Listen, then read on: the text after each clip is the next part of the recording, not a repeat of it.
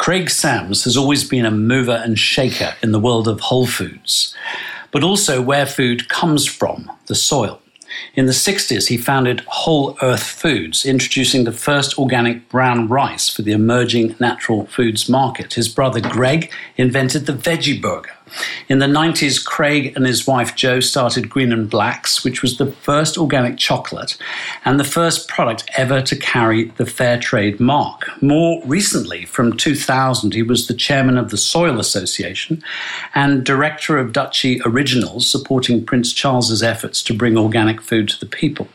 He also chaired Slow Food UK. He founded Carbon Gold to make biochar, a soil enricher to create healthy topsoil thus capturing carbon and helping to reverse global warming. We will talk about this.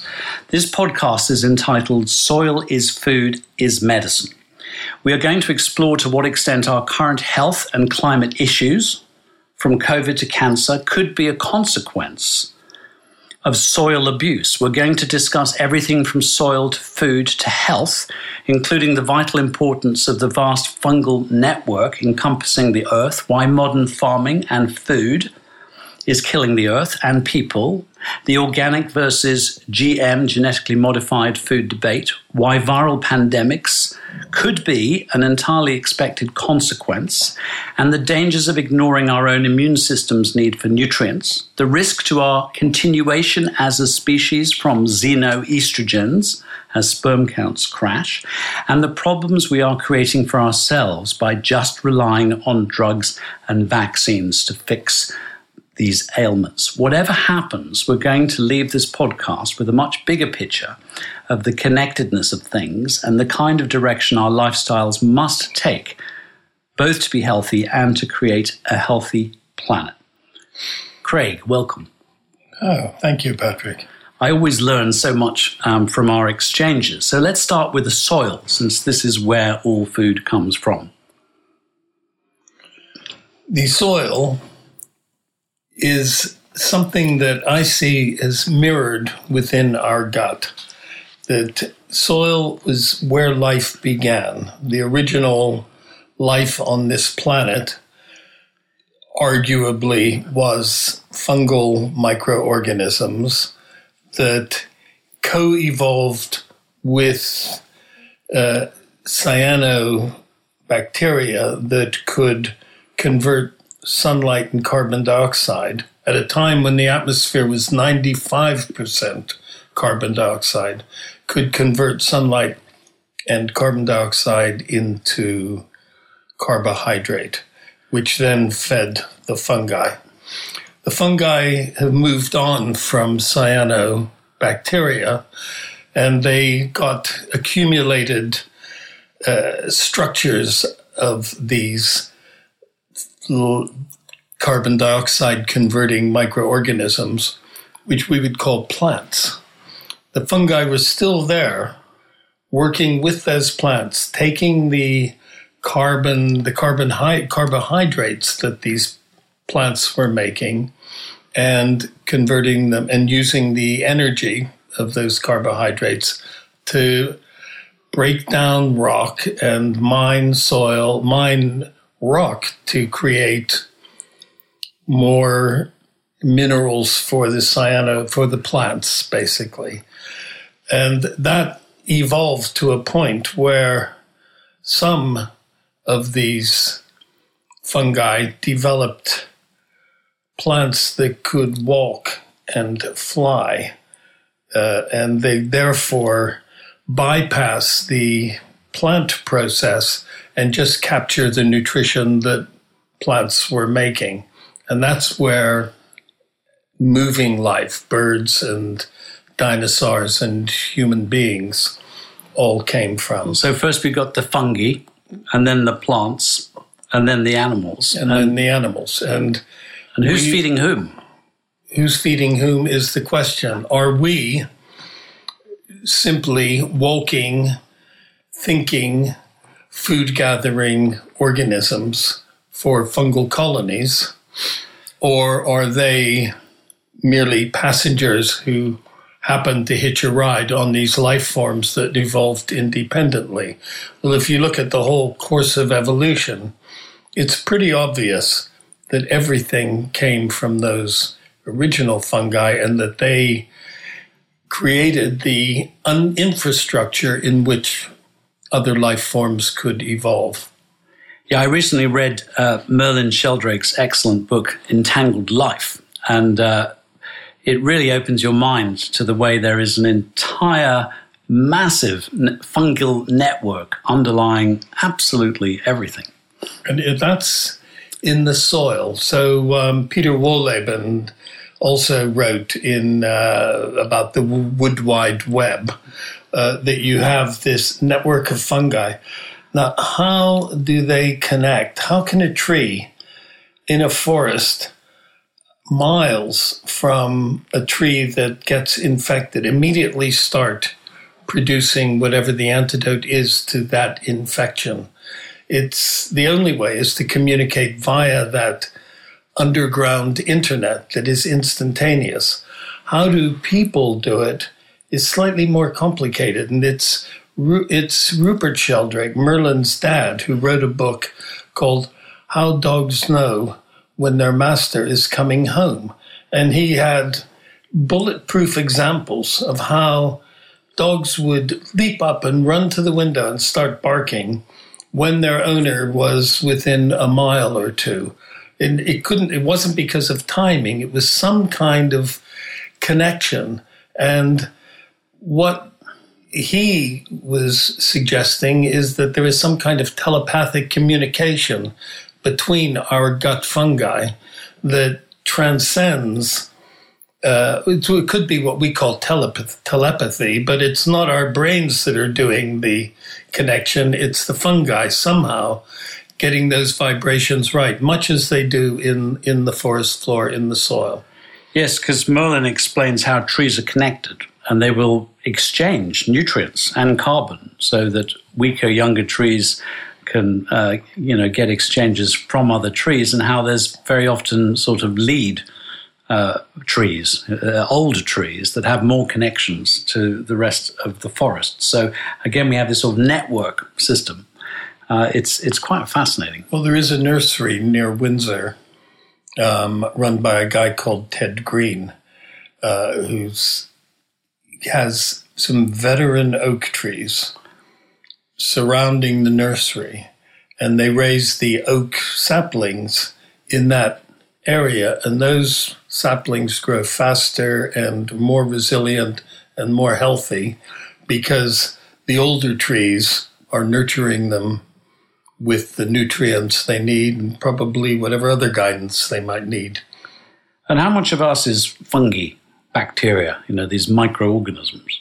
How much of us? Yes. If you count all the macroorganisms, bacteria, fungi, archaea, um, viruses as well. Viruses as well. I mean, we know 8% of our DNA is viruses. Mm. These are viruses that uh, invaded us or found a home in us at some point over the last million years or longer than that, probably. Um, how much in total the the quantity in terms of number of cells is far greater, like multiples of, you know, I'm not really sure, 10, 20 times, even more than that, than our actual body cells. So there's a lot more of them in us than there are of us. I read there are 140,000 viral species of, uh, living in the human gut. 140,000 is right. And that's that we know of. Mm-hmm. And a lot of them uh, are called bacteriophages. In other words, they keep they they're the the hygienists of the gut. If something is in the gut that doesn't belong there, these viruses clean them up and get rid of them. So, you know, our viruses can be our friends, and we shouldn't lose sight of that. When I was brought up, it was all about sanitizing everything, killing all bugs, cleaning all surfaces. Yet now we know about the microbiome underlying everything. Um, how do we enrich our microbiome? We feed it. we feed it with the kind of food it likes. And of course, different parts of the microbiome like different parts of different kinds of food. So the lactobacilli, they're, they're quite happy with carbohydrate type food. The bifidobacteria in the large intestine uh, are happier with fiber or uh, stuff like inulin, carbohydrates that are complex and take a while to break down. Ultimately, they can pretty much make do with anything, and that's why you have people, Inuit people, who are living mostly on seal blubber and whale and other uh, unusual foods. And you've got people in the tropics who are living largely on fruit and uh, nuts and berries. Once your gut adapts to anything, it optimizes whatever food you give it. It's when you start eating foods that are either too rich or aren't really food, or when you expose your gut to uh, toxic stuff like antibiotics, is the clearest example. Then your that balance of your gut flora needs to be restored, and it can be obviously. Now, I know you're an avid uh, gardener. I've seen your greenhouse, I've seen your veggie patches, etc. So, in a practical way, do you clean the earth off the foods you grow and eat? There's an old saying, and I think most people don't really quite get it. Uh, you know, but they often say their grandmother said, "You eat a peck of dirt before you die." And indeed, my grandmother did say that, and she was a Nebraska farmer. Um, a peck is half a bushel. A bushel is a volume uh, measure that measures a what is in a, usually about 56 pounds or 24 kilos of grain. So it's quite a volume. A peck is half of that. So it's about 12 kilos of grain. And so the philosophy there is really not to be germophobic, but to accept that dirt is part of your diet. There are in Haiti, uh, for example, places where they actually bake cakes out of dirt as a digestive aid. Uh, in Morocco, they mine rasoul, uh, a form of very rich clay they clean the clay to get bits of stone and grit out of it, but it's then good for the digestion.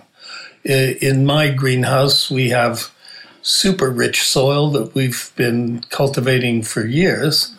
I'm not averse to taking some of that, putting it in a glass, giving it a good stir. I don't actually even eat the dirt, I just drink the water. But that's where the biology is. And because what's in a piece of soil? What is it? Half, half soil is decomposing organic matter and mineral matter. So it depends on the soil. Obviously, a sandy soil, most of it is sand, a clay soil, half of it is clay. The secret of enriching, regenerating soil is to get as much organic matter in there as possible, to break down plant matter into humic, humates and fulvic acid in the kind of stuff that enriches the soil and makes it an even better place for a plant to grow. And you've been very uh, big on the whole issue of topsoil and how to create and sort of re-nourish topsoil uh, as a sort of major issue uh, for carbon capture, but also for feeding us. So, what's what's the stories of globally going on with the depletion of topsoil, and how we can create more? And your project with biochar. Well, I was born on a farm in Nebraska. My great grandfather plowed virgin prairie that had about 100 tons of carbon per acre. By the time I was born, uh, 44, 54, 60 years later, that carbon content had dropped from 100 to about 10 tons per acre. And that was great for our family because it provided abundant food as it did for all the other farmers in the American Midwest. But that was the Dust Bowl was the consequence of that. The structure of the soil collapsed because the mycorrhizae, the fungi in the soil that produce a substance called glomalin, which is named that because it agglomerates soil particles, had died off. They hadn't been able to regenerate as fast as the farmers were taking their crops off the soil. The next step was chemical fertilizers. And that was the final death blow for the biology of the soil. Uh, why the plant would ask itself, should I be giving the carbohydrates I'm making by photosynthesis in my leaves to those mycorrhizal people who were fungi who were my masters and who I was obediently feeding nutrients to in exchange for nitrates, phosphates, and uh, potash, um, when the farmer's giving it to me for free.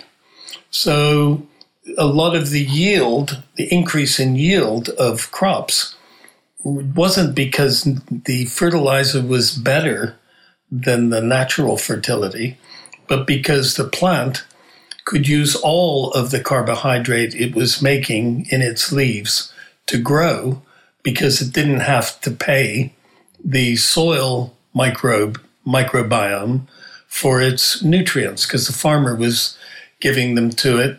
And those nutrients came from chemical factories. And the, the result, though, was that an even further degradation of the soil, because when the microbiome died of starvation, of course, it never dies because what microbes do, what fungi do, is they sporulate, they create spores. So they, they lay eggs, if you like, they sit there for as long as it takes until conditions are right, ripe for them to return into action, which would only happen if a farmer decided to go organic.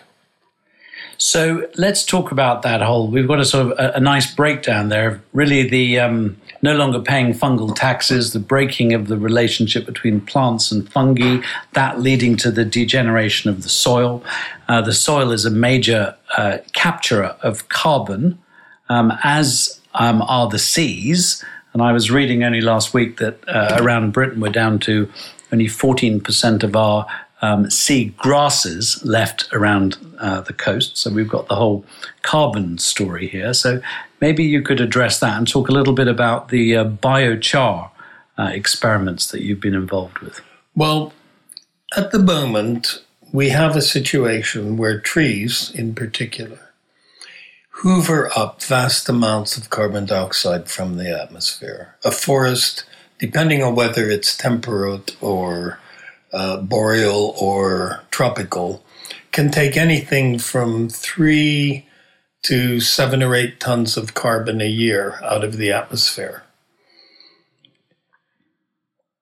We then take those trees after they've accumulated this carbon from the atmosphere. We pelletize them and we feed them into electricity generating plants like the Drax Power Station in Yorkshire where all that carbon dioxide that has been taken out of the atmosphere for 20 or 30 years goes right back into the atmosphere. But oh, it's okay because it's renewable. All we have to do is plant more trees, and in 20 or 30 years, they will have taken that carbon dioxide back out of the atmosphere. There is another way. Take that wood, ideally, use it in place of steel and concrete in buildings, and this building that we're in right now was made out of oak in 1770. Those oak trees were taking carbon dioxide atmos- out of the atmosphere probably in 1066 when William the Conqueror came ashore just down the road here.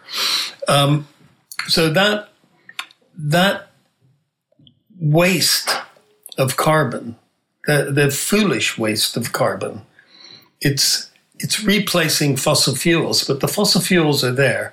They have a much lower carbon footprint than wood in terms of the amount of fossil fuel that you need to burn in order to generate a given amount of electricity. So they're far cleaner and more efficient. Also, wood smoke is even more polluting than coal smoke. So, in every way, we're doing the wrong thing with wood. We should be using it in building, and everything that's left after the sawmills have finished producing the boards or the glulam, which I can talk about. It's a new hard form of wood processing the rest of that material should be turned back into carbon. And the way to do that is to turn it into the form of charcoal known as biochar. Biochar is carbon that it's charcoal, but it's about 80% elemental carbon. Carbon, when it's elemental, doesn't mix with anything. It's it's a, a, funny thing because everything is carbon. You know, we're sitting here uh, composed of substantial amounts of carbon that have been round and round and round. So at some point, the carbon in you or me could have been a dragonfly, a dinosaur turd, a elephant, a magnolia tree, an olive tree, and the carbon just keeps on going and it keeps promiscuously uniting with uh, oxygen and hydrogen and nitrogen in particular, but with just about every other element on the periodic table. When it's in its elemental form, as in charcoal, the only way you can get it to combine with anything is by setting fire to it. So if you take that carbon as biochar and put it in the soil, it stays there.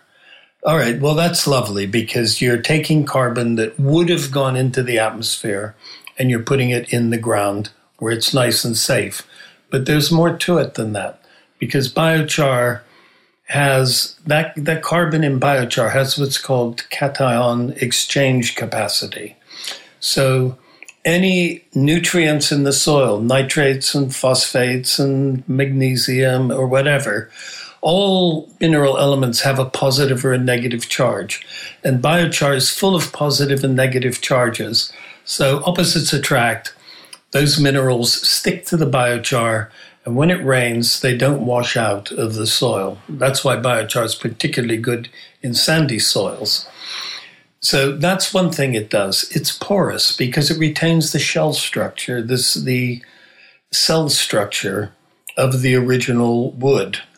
And so that porosity means it's like a, a rigid sponge, but water gets accumulated in it. So you soil doesn't dry out so quickly. So you haven't got that situation farmers have where they they're praying for rain because they can see the crops starting to wilt is that little extra reservoir of water. The other thing that biochar is, is what we call a refugia. So in the soil, the microbes that are beneficial are the fungi, the bacteria, the archaea, and the to some extent the viruses.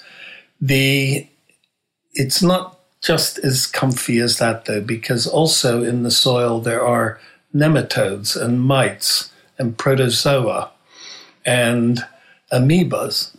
And they're a lot bigger than a bacterium. And they need to eat a lot of bacterium to keep going. A protozoa needs to eat 50,000 bacteria a day just to keep going as a protozoa.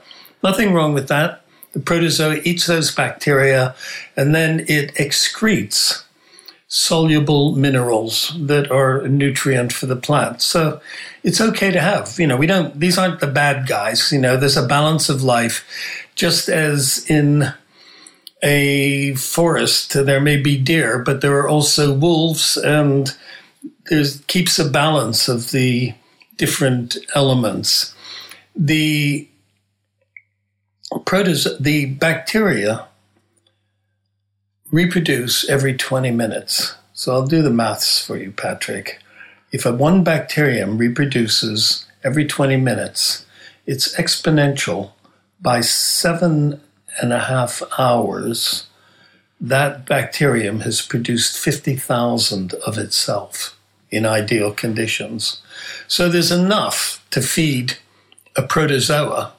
But what happens when you have biochar in the soil is you get a, a buildup of colonization of the pieces of biochar that are impenetrable to an amoeba or a protozoa. It's, you have to just think on a microscopic scale here. But a protozoa can't get into those little nooks and crannies. It's too big. So the bacteria and the fungi are multiplying like crazy in this secure environment. They're still getting eaten by protozoa and nematodes and mites, but there are more of them. The population balance is more in favor of them. They are commensal, i.e., they dine at the same table as the plant. And so that they therefore have more food to give to the plant, and the plant gives more to them. The mycorrhizae, and this is in uh, Merlin's book, are endo or ecto mycorrhizae. So they they go into the roots of the plant. They're not sitting on the outside sucking the carbohydrates out of the plant. They're actually in the root and they've got their whole network feeding into the root. So the plant is saying, Come aboard, boys. I know who you are. I want you inside here where we can do business. And so that's that's the biology. And when you put biochar in the soil, that biological activity is more resilient and operates at a, at a higher level of activity. So, really, it's uh, creating topsoil. It's creating topsoil by people have done trials. There was one Swedish trial where they looked at adding biochar to soil and said, oh no, look, there's more carbon dioxide coming out than if we didn't have biochar in the soil. Therefore, biochar must be a bad thing. And what they didn't do, because when people reproduced the trials, what they did is they looked at how much carbon was accumulating in the soil, and the amount that was accumulating in the soil was uh, orders of magnitude higher than the uh, what seemed to be the excess amount that was being emitted. In other words, all of that biological activity in the soil was creating organic matter now, breakdown. To feed a growing population, we need more topsoil. Without topsoil, you can't grow food. How much topsoil have we got left?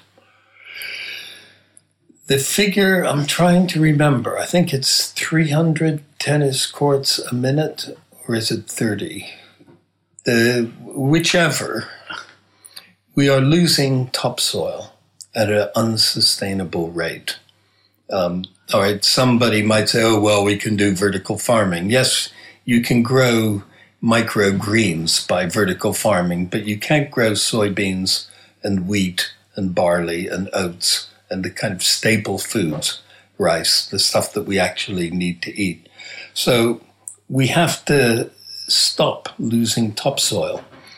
Uh, China, very interestingly, in 2001, we're losing to- so much topsoil in Heilongjiang province, which is the north east part of China, very similar climate to the Ukraine and to the American Midwest, certain bread baskets of the world where crops just grow like bilia.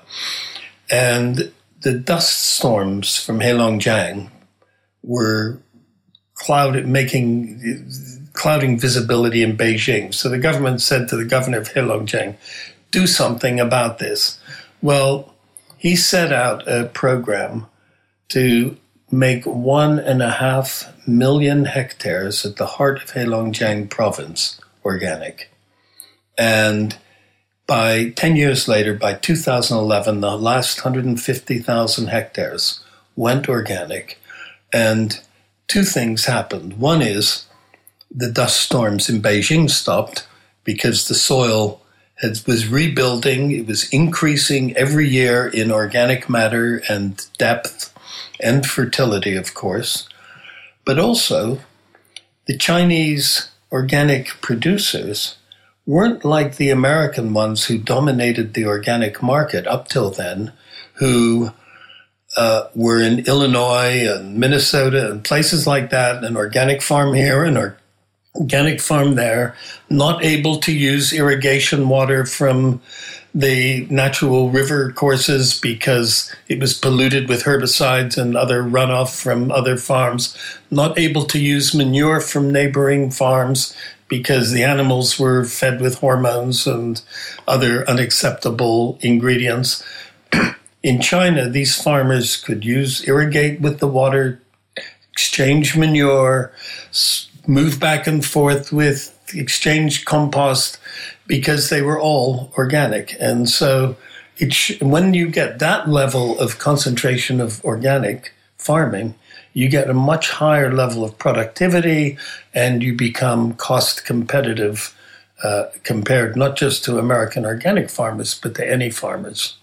Yeah, because the story we're told is to feed a growing population, we've got to have genetically modified food and kind of industrial scale agriculture. So you're saying that's not true, that actually organic farming could produce just as much, if not more food? It takes about, on average, four or five years to get to that level. The question is whether we want to operate industrialized farming systems where you have a constantly diminishing reserve of available land. That's it's it might be great to feed a growing population for the next 10 years, but then you run out of farmland.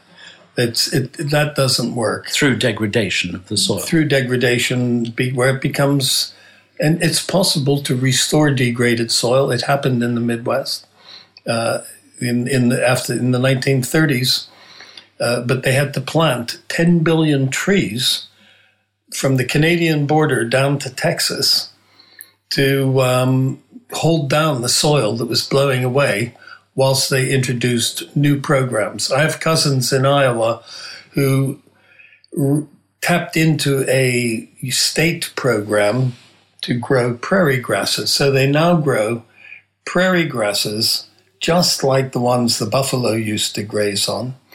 Uh, beautiful flowers, echinacea and black eyed Susan. And within two years of planting uh, 160 acres of prairie grasses, they had partridges, pheasants, deer. It became just almost like a magnet. It was rewilding on a Midwestern scale where prairie grasses were historically the dominant species.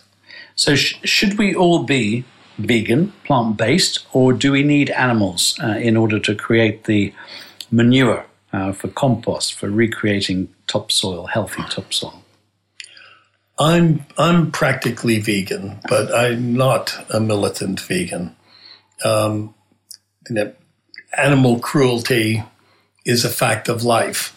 We plant, we've just planted uh, 40 apple trees in uh, or, our orchard near here. There are no deer in our area, so we haven't had to put up deer fencing. Uh, people are experimenting with the Miyawaki method, where you plant trees really, really intensively, like almost a thicket of trees. You accept that some are going to die, but at least the deer and the rabbits can't get into them. We don't really, it's going to be a while before we allow lynxes and wolves to roam the British countryside. But if you don't, then deer are going to proliferate. And that's happening right now because of lockdown because most of the venison that is eaten in this country is eaten in restaurants, and the restaurants have all been shut.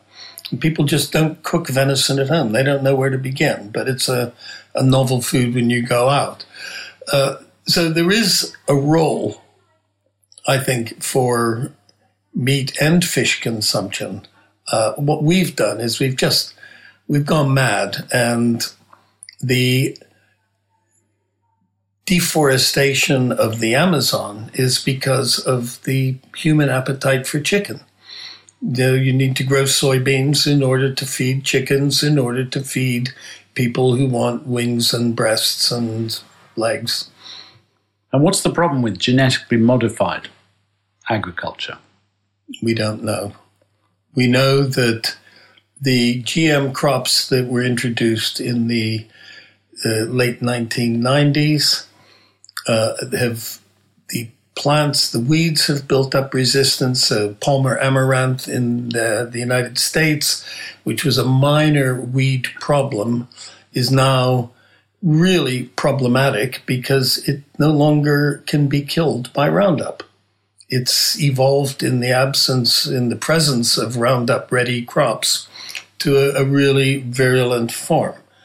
The consumption of genetically modified soybeans, uh, the the Grocer, which is the trade magazine of the British food trade, uh, had pictures on its cover oh, 14 years ago, 15 years ago, of rats with huge tumors on their side, where a researcher called Seralini had trialed GM soybeans as feed. And there were all these undesirable outcomes in rats. Well, you know, people, that's one of the reasons why in Europe we don't eat genetically modified food but we do eat animals that have been fed on genetically modified food.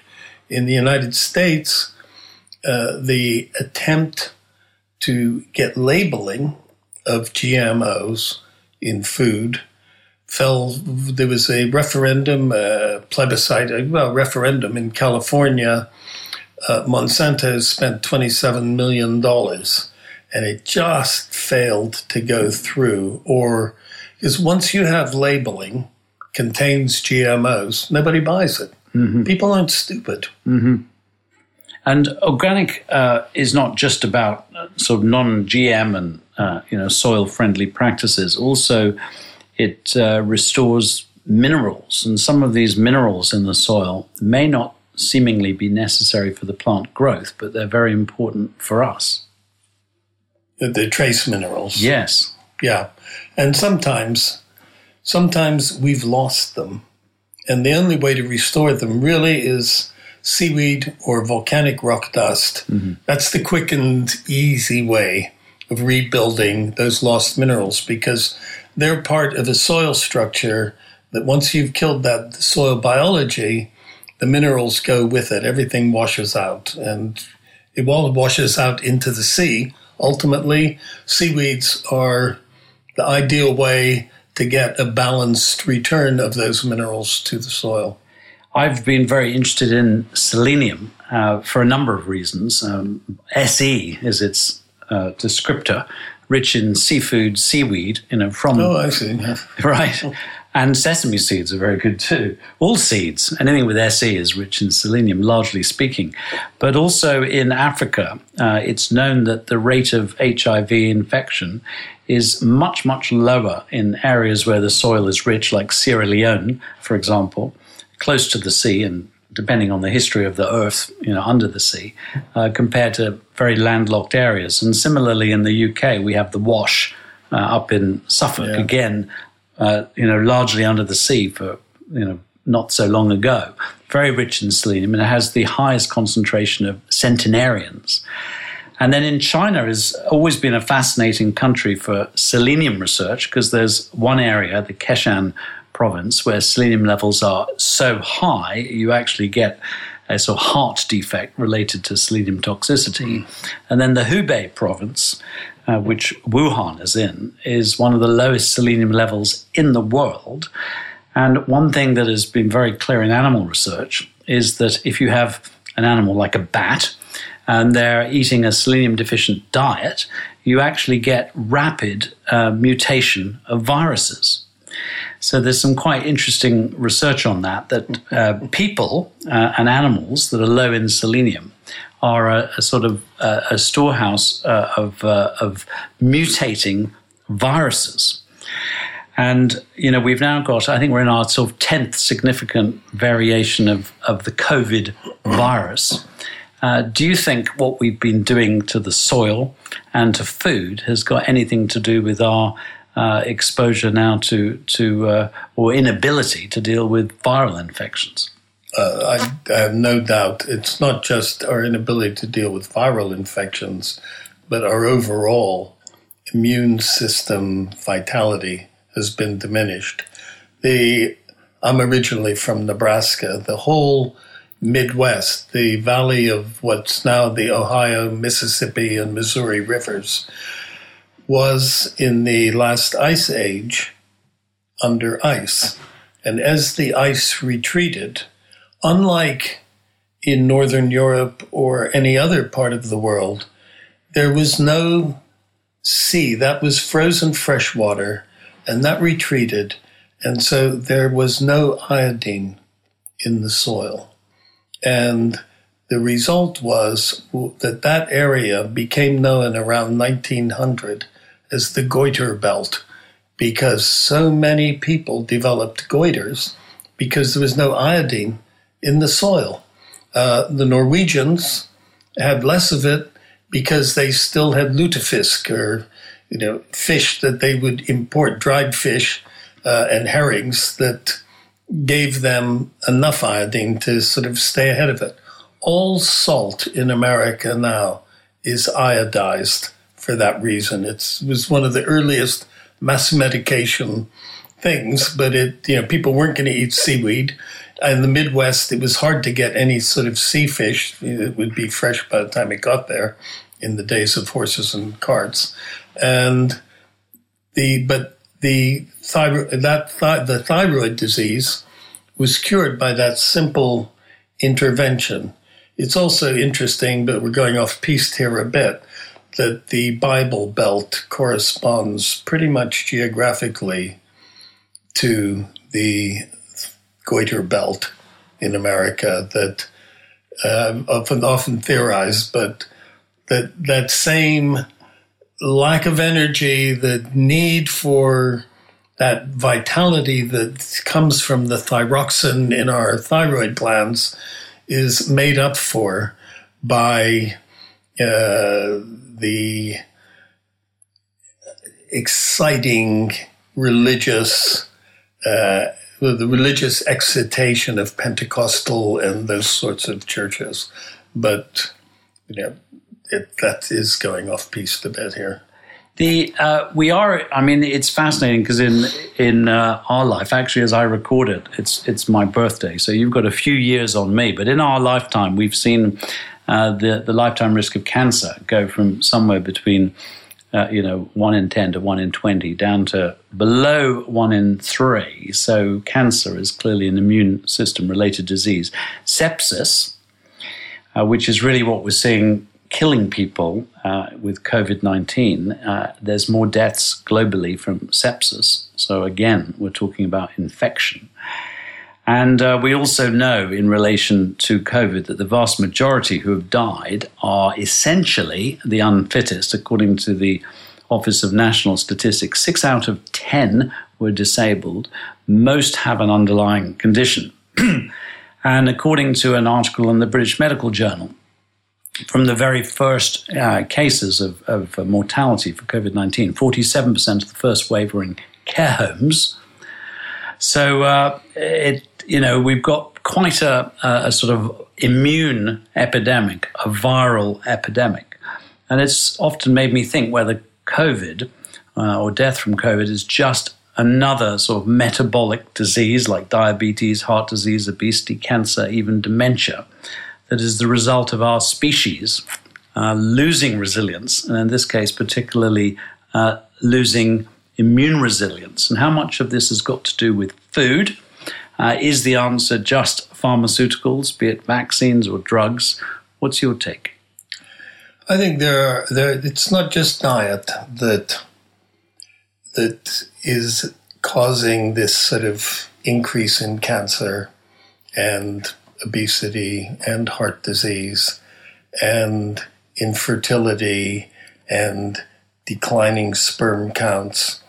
There are environmental elements, what we call xenoestrogens, that impact on our entire metabolism. We always think of hormones as something to do with sex, that, you know, estrogen is for ovulation and ovaries, and testosterone is about you know testicles and penises and sperm counts, but that's just the tip of the hormonal iceberg. Everything in our body is hormonally operated, and when estrogenic compounds that are not even real estrogens, but tap into estrogen receptors and often sit there, unwelcome guests on the receptors because, but we don't have the enzymes to get rid of them as easily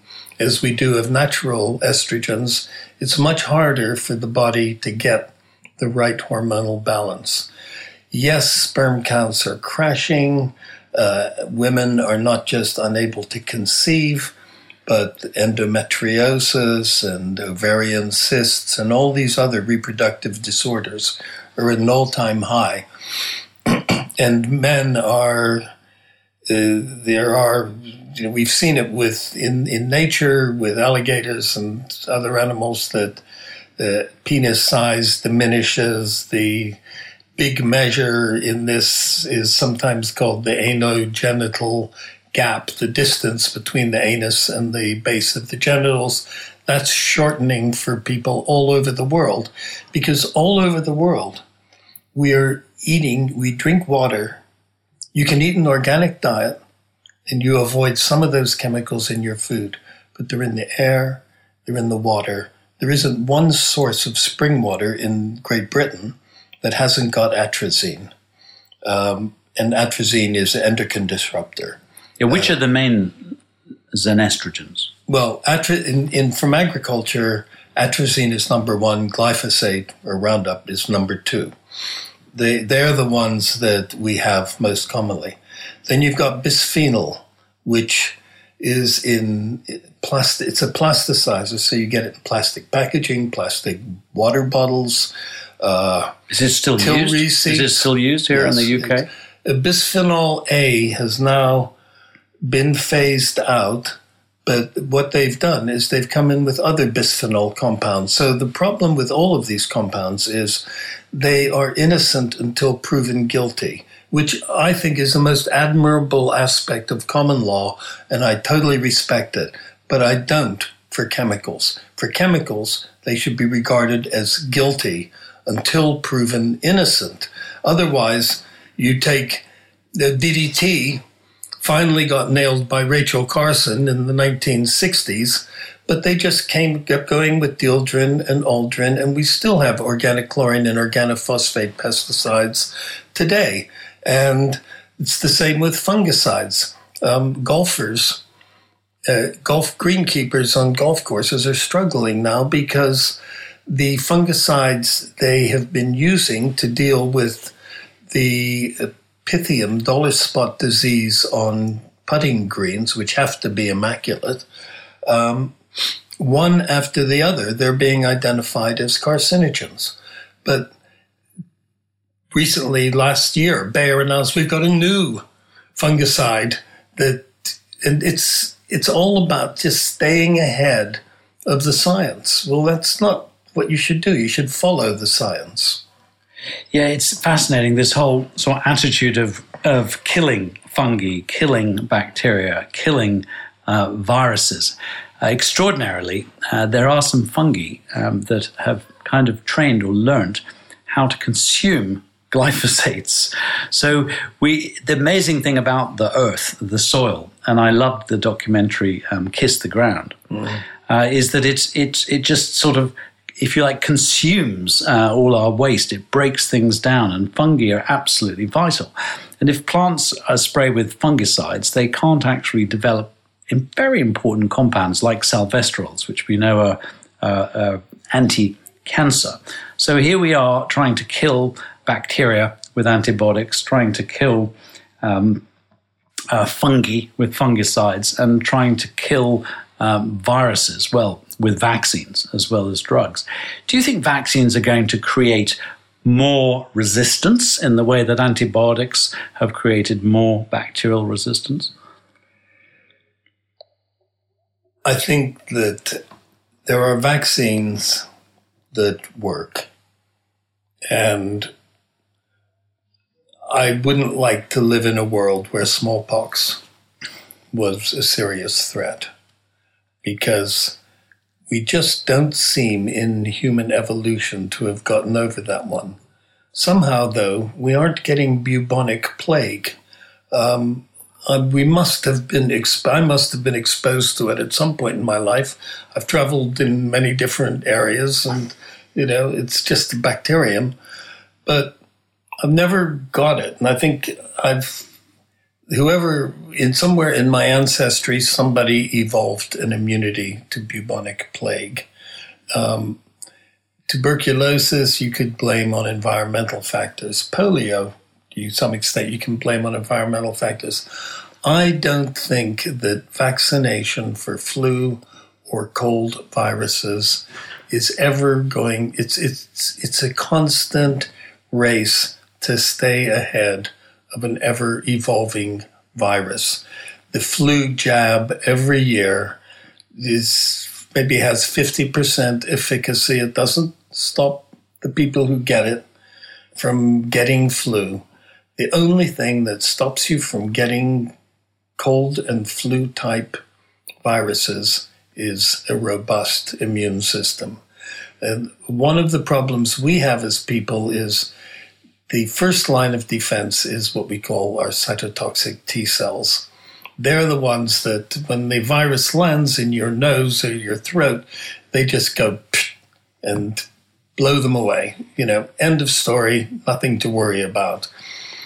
Those, those cells are made in our youth and early adulthood, and then you really need them to see you out because your body stops. You know, they they're made in the gut. They're they're generated in the gut, and they become T cells in the uh, thymus gland.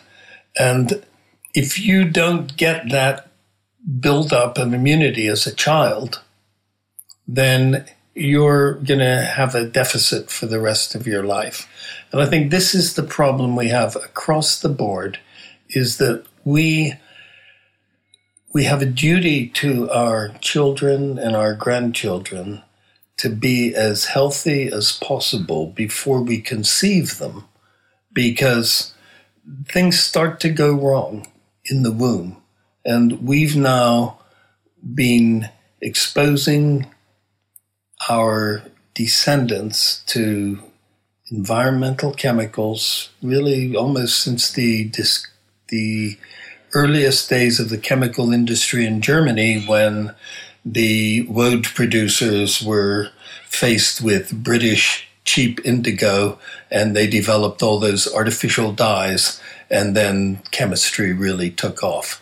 And it just goes back to what I said earlier chemicals should be guilty until proven innocent.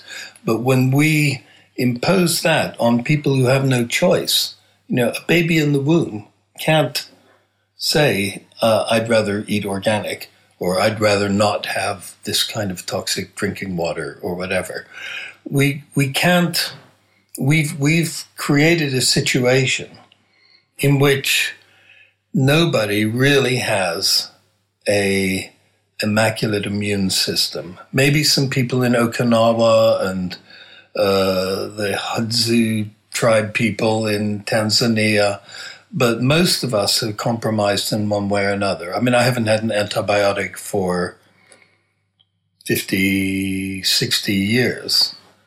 Um, but people go to the doctor with a runny nose, and the doctor says, Here, have some antibiotics. It's, and it's a, it's a placebo in terms of what it's actually going to do about the person's cold.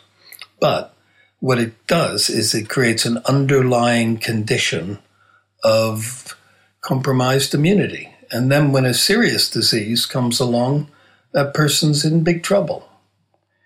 So we have explored a vast network and interconnectedness of the soil and food and bacteria and fungi, even viruses and, and so on. And uh, as we move to the end of this fascinating conversation, what are your sort of rules for living? What are your messages uh, to people who want to be healthy? Really, my mine are probably you know you can almost predict what I'm going to say, but I eat as minimally as is realistically possible, but still getting adequate nutrition. So I eat whole grains, mostly vegetable food, uh, seaweed, and uh, some supplementary foods and natto, stuff like that, to just make sure. You know, the, the, the people who scorn supplements say, oh, you're just peeing them out. Well, I'd rather have what I need and pee out the rest than be deficient. So I'll take some, you know, if I feel there's a deficiency, I'll take something for it. I spend a lot of time in the sun. So I'm a, whether you call me a sun worshiper or a vitamin D worshiper, I get it on my skin and over as much of my skin as is possible in the context of the modesty that one, you know, also needs to show socially. Exercise. Um, I'm not a big workout fan, but every morning I do half an hour of Pilates. I actually have a Pilates reformer. So that helps to keep my joints and my spine straight and healthy. I do breathing exercises to uh, thoracic breathing, you might call it, just to kind of fill the upper part of the lungs and chest. And I walk a lot. And I forest bathe. So I love to go out. We have a little woodland near here, but it's connected to other woodlands. And wandering through a woodland, picking up the it's the energy that's in the soil. Uh, Adolf Just used to talk about you know sleeping naked on the soil. I don't actually go that far, but you know, I like to be in touch with the earth, and trees exude substances during the spring, summer, and autumn that are also yeah, invigorating. And I swim in the sea. When I visit you in Hastings, you do normally invite me out for a, a good swim in the sea. Talking of the sea, do you eat fish? I occasionally have locally caught herring. There is a phenomenon here um, that happens usually in late July or early August, where the herring minnows are, it's what's called a mackerel boil, because there are like millions, billions possibly, of little baby herrings about an inch and a half long. And the sea uh, explodes when a shoal of mackerel surround them, and they're jumping out of the water to evade the mackerel who are have come up from Cornwall in the warmer water, and the herring haven't got big enough yet to go further north. So that's the moment when the mackerel feed on the herrings. Um, at that time, you can go out and literally lift handfuls of small fish. So, so you, you feed on the herrings too. So very much largely a plant based diet with a little bit of fish. Do you take any supplements? I take uh, CoQ10, ubiquinol. Um, I'm kind of aware that it's quinine related, and I've just started to experiment with cinchona bark is that correct pronunciation? The quinine bark that produces quinine. I hadn't quite realized that ubiquinol, that when you get that quin, that's that's what it is. I also take wormwood. Um, I make my own absinthe with uh, arak from Lebanon that has it's Artemisia, isn't it? Yeah. Well, the the arak is really anise and uh, fennel, mm-hmm. but then I get a tincture of wormwood and mix that together with it. And I have that maybe once or twice a week, uh, as a, a, like the equivalent of a measure or two of alcohol. It's the only alcohol I drink. I don't smoke cigarettes, and um, and I don't drink alcohol. So that's my main alcohol, and it's medicinal. I, I, think there's a lot to be said for wormwood, for absinthe, and um, I, I'm not sure what it is, but I know that it's good for the gut. And um, what other supplements do I take? Sometimes I'll take vitamin C. Um, I don't need vitamin D. I get plenty of vitamin A and magnesium from my diet. Um, what about omega 3? Omega 3s, mm. I get them from my diet, I guess. Mm. I mean, I'm, and um, we do use, I think there's, uh, I have hawthorn. Mm. And I, I mean, we have a woodland with a hedgerow that I've planted. In the hedgerow, there are five ginkgo biloba trees. So I harvest that during the summer, uh, pruning the ginkgo into a hedge, and then make tea out of it all winter. Um, so I have hawthorn tea, ginkgo tea, uh, lemon verbena tree from the bush in our garden.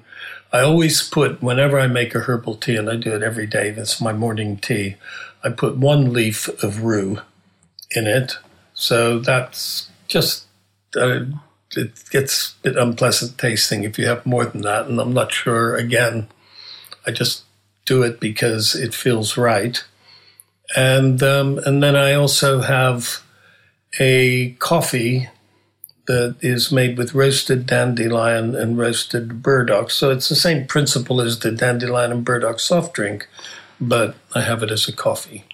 Well, thank you for a lifetime of leading the way on whole foods and uh, organic foods and very much walking the talk. And uh, you and your family have provided uh, all of us with some amazing foods, uh, very pleasurable foods as well over the years. So thank you, Craig, for um, an inspiring podcast and really showing us ways to live that are sustainable. Uh, much appreciated. Much appreciated. Thank you, Patrick. Always good to talk.